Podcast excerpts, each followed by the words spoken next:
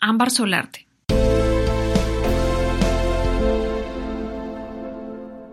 (3.1.5) Seguridad.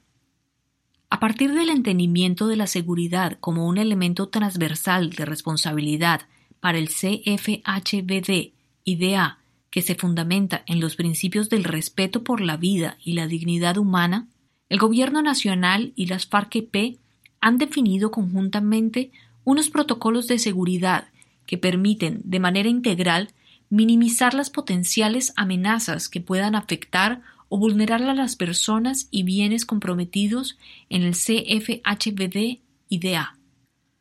Las condiciones de seguridad implementadas a partir del inicio del CFHBD y DA garantizan la protección de los y las integrantes del equipo de monitoreo y verificación, los y las integrantes de las FARC-EP y los y las delegados del Gobierno Nacional, la Fuerza Pública y demás intervinientes en el proceso, así como la coordinación de los movimientos y los dispositivos en el terreno.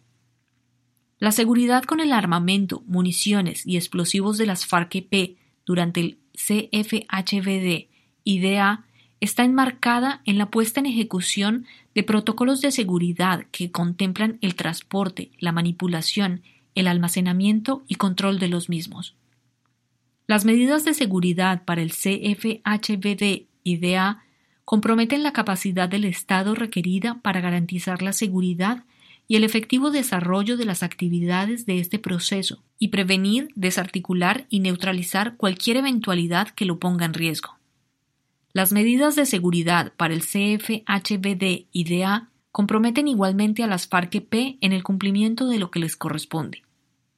De igual forma, el Gobierno Nacional, a través de la fuerza pública, continúa garantizando las condiciones de convivencia y seguridad de la población civil durante este proceso.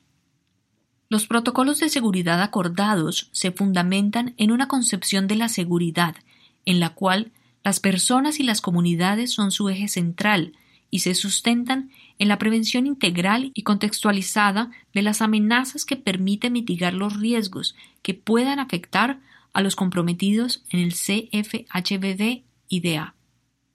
Para el cumplimiento de las medidas de seguridad en el CFHBD y DA, han sido elaborados conjuntamente los siguientes protocolos que generan seguridad y confianza a los intervinientes en este proceso. Seguridad a personas. Seguridad en los desplazamientos. Seguridad en los dispositivos en el terreno y en la ZBTN. Seguridad del armamento, municiones y explosivos, su transporte, manipulación, almacenamiento y control.